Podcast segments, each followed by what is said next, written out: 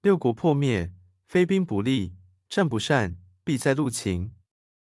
陆秦而力亏，破灭之道也。或曰：六国互丧，虑陆秦耶？曰：不陆者以陆者丧，盖失强援，不能独完。故曰：必在陆秦也。秦以攻取之外，小则获益，大则得成。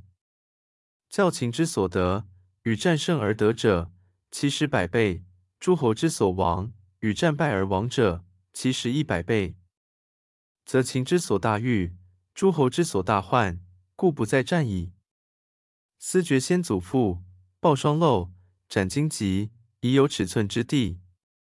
子孙视之不甚袭，举以与人，如弃草芥。今日割五城，明日割十城，然后的一夕安寝。岂是四境，而秦兵又至矣。然则诸侯之地有限，暴秦之欲无厌。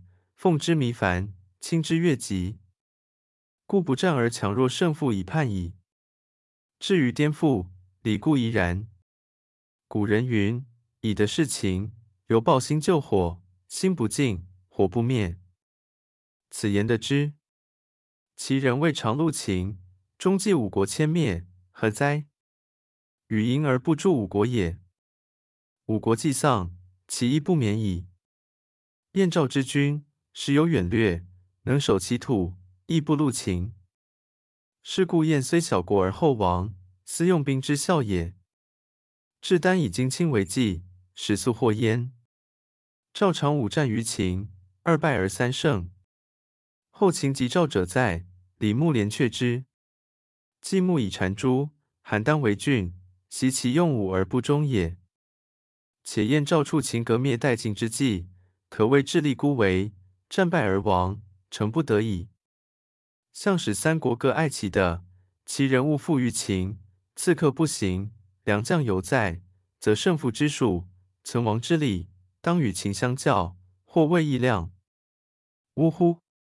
以戮秦之德，封天下之谋臣；以事秦之心，理天下之奇才，并立西向，则吾恐秦人食之不得下咽也。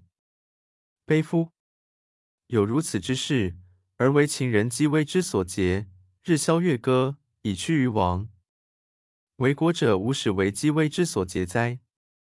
夫六国与秦皆诸侯，其势弱于秦，而犹有可以不戮而胜之之势。苟以天下之大，下而从六国破亡之故事，是又在六国下矣。